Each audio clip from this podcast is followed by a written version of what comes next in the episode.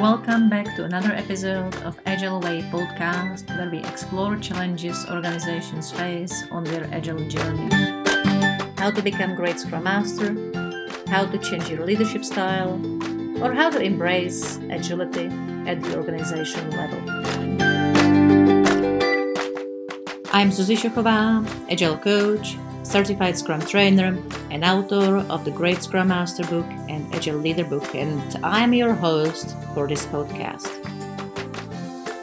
I'm passionate about business agility, organizational culture, and agile leadership, and that was the reason why I decided to start this podcast to share with you my experiences and stories from my agile journey.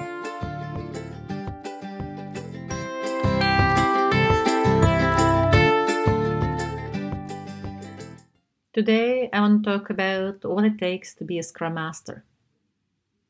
It was a long journey for me, from being a developer, then a team leader of a small team, to finally embracing Scrum and becoming a Scrum Master. Ten years ago, when I joined my first Scrum team as a developer, I didn't like it much. I thought it was an awkward way of working. I was still just as resistant as most of my clients who are at the beginning of their agile journey are. It was something new and different, very different, I would say. And however hard our agile coaches were trying to explain it, I didn't really get it. So, six months later, I was appointed to be a Scrum Master, and lacking any other experience than a team leader and developer, I ended up being a Scrum team assistant, or a bit later, a Scrum team mother. Not something I would be specifically proud on, but to be really honest, that's very common. And it took me a long time to realize why Scrum is so powerful, and that it's all about ability to enhance self organization. Only then I realized we were all missing a good explanation of what the Scrum Master role is. So let's hear it now. Great Scrum Masters are patient, can give space, and dedicate their time to help others to grow people. They are servant leaders and catalysts. They are able to create encouraging environment where teams take over the responsibility and ownership and become self-managing. It sounds simple and not conflicting at first look. However, the real disconnect people feel at first when they came across to the role is often about their ability to let things go. Scrum Masters are not responsible for delivery. Scrum Masters need to let teams fail. And Scrum Masters don't make decisions instead of teams. As I said, it sounds simple. But when you think about implications, what does that mean? How do you need to change the way you work? It becomes really hard. But I need to make sure they deliver the sprint people often say with the fear in their eyes. I need to make sure they are efficient. Or maybe I need to tell them. Not that quite. Being a Scrum Master is a very different role from being a project manager. They actually can be more different from each other. Project managers are responsible for delivery, they shall manage, make decisions. Scrum Masters are coaches, they help other people to grow. They are facilitators, they help the conversation to flow. But they don't interfere with the content. In Scrum, it is a team that is responsible for delivery, and a team who is responsible for organizing themselves. And the team is also responsible for improving their way of working. Of course, Scrum Masters can help them, but not to push them. At the end of the day, the ultimate goal of Scrum Master is to do nothing.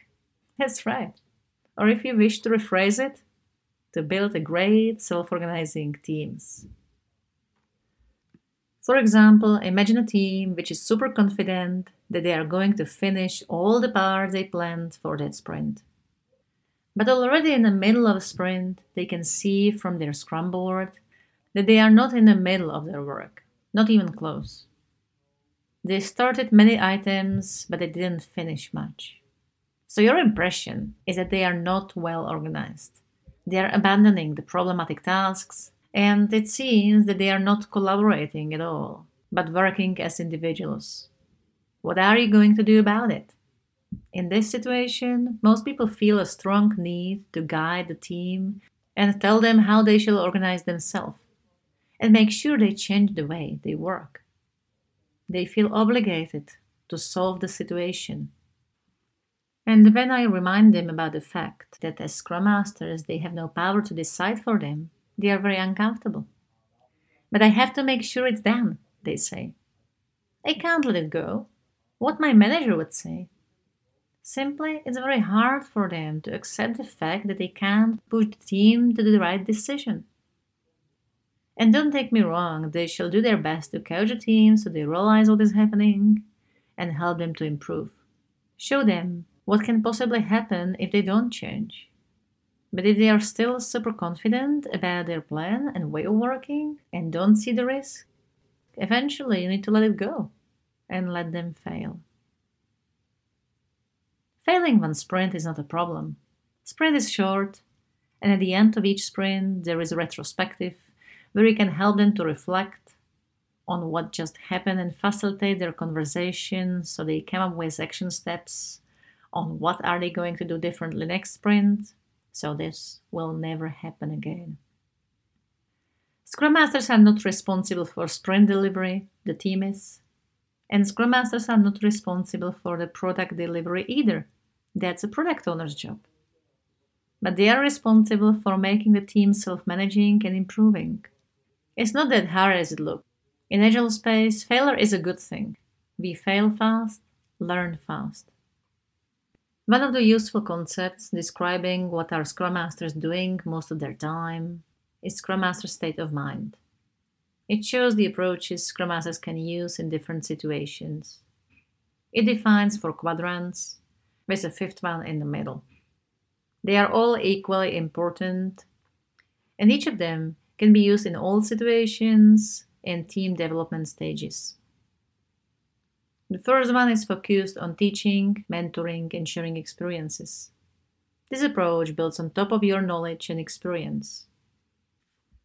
Especially at the beginning of your Scrum journey, you need to be clear on the purpose of the individual practices teaching teams and organizations about the agile mindset, explaining them why is it important to change and how individual practices and framework works and how they can be useful in your context. Sharing some inspirational stories from different teams and organizations is part of it. Storytelling. This approach looks simple, however, to make impact, you need to be a real believer, the agile enthusiast. Otherwise, your explanations are very flat and don't build trust in the new way of working. Having your own hands on experience is indeed very helpful here. The second approach you can take is removing impediments. It's critical to take off the team's frustration and help them out. But you need to be aware that you are not here to solve their problems. You are not a team assistant, not their mom. Quite the opposite. Scrum Master is a servant leader, a catalyst who can create environment where team can take over the ownership and responsibility and realize they are able to solve most of their problems by themselves. Using some root cause analysis can help, but enhancing their self confidence, creating an environment with high transparency, and giving them trust is the key. The third approach you can take is facilitation. Facilitation is more than just leading Scrum meetings. As facilitator, Scrum Masters should know how to make conversation efficient and smooth, how to encourage people to speak up and come up with new ideas, how to help them listen to each other, and how to narrow down the conversation down to create a conclusion. The ability to facilitate is critical for the team's success as collaboration requires a good dialogue. As a fourth approach, there is coaching. The fundamental difference between coaching and mentoring is that as a coach, you don't share your own experiences. You don't even think about them. But ask open ended questions, so called powerful questions, which helps team to realize what is happening and where they want to go from there. You acknowledge that they are the experts, not a scrum master.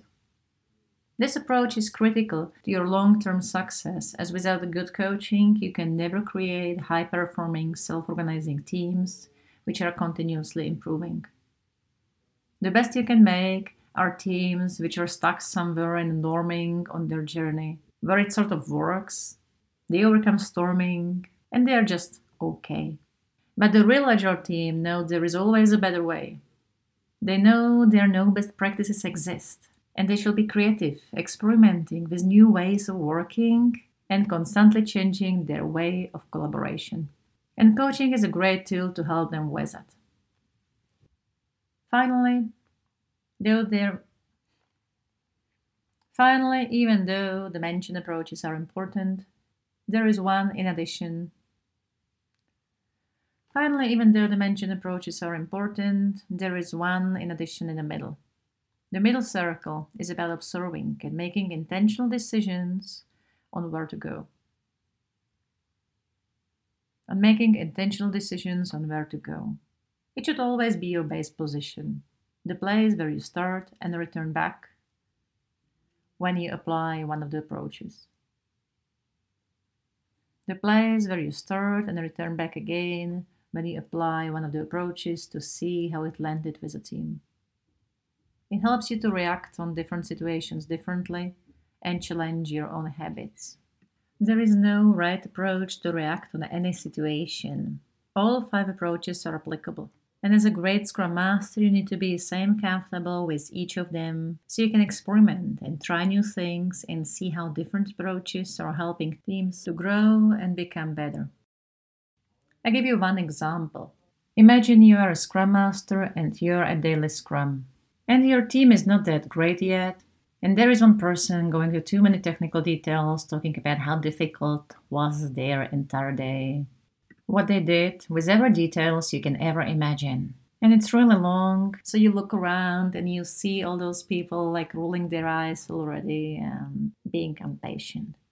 The typical behavior of Scrum Master or approach of Scrum Master is to actually facilitate that meeting. So you stop that person, you remind the entire team about the format of daily Scrum, and let them continue on their own. Unfortunately, when you do that, the next day it's similar, and the next day similar. Simply, they are not really improving, but instead they are waiting for you to stop the meeting and be responsible for all the issues. So when I started to think about that Scrum Master state of mind model, and I start challenging my own habits about how do I approach the typical situations, I start experimenting with different approaches. So I thought what would possibly happen if I don't stop that person if I keep observing for a little bit longer. So, what could possibly happen as a worst case scenario? What is a worst case scenario that person continues for a while, but then he finished, right? They always finish. Sooner or later, that person is done. The frustration might be high. That's possible. But the next person start talking and eventually that meeting is over. So you can ask them a coaching question. You can ask them, what would you say about today's daily scrum?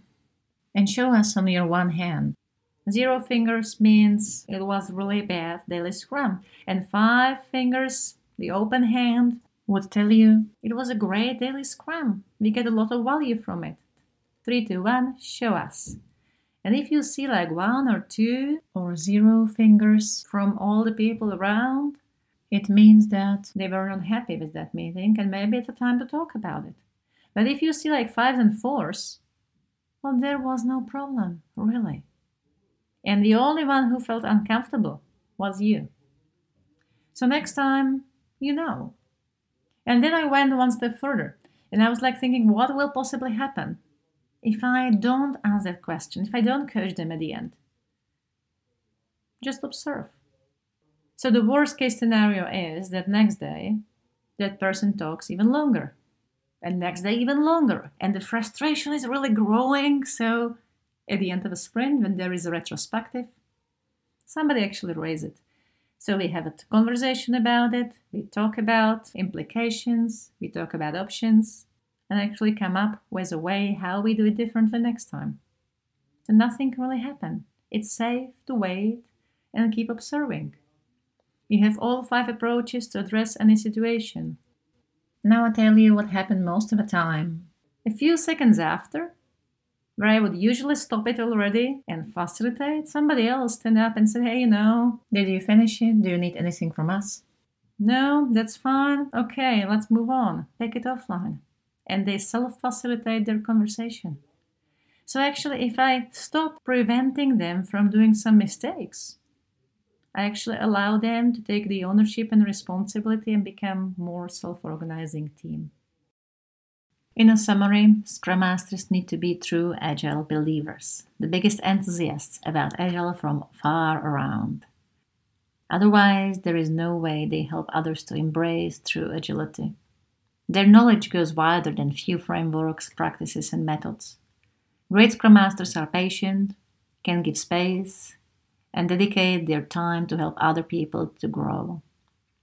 They are good at all five Scrum Master state of mind approaches and experiment with them. They are not responsible for delivery. Instead, they are responsible for making the team self managing and improving.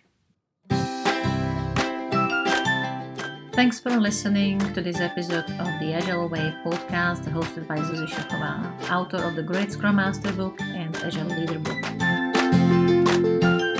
If you love listening to this podcast, please leave us a review. If there is any topic you are particularly interested in and would like to hear another episode on it, let me know. For more information about me and my Agile classes, visit our website sochova.com, S O C H O V A.com. Thank you for listening.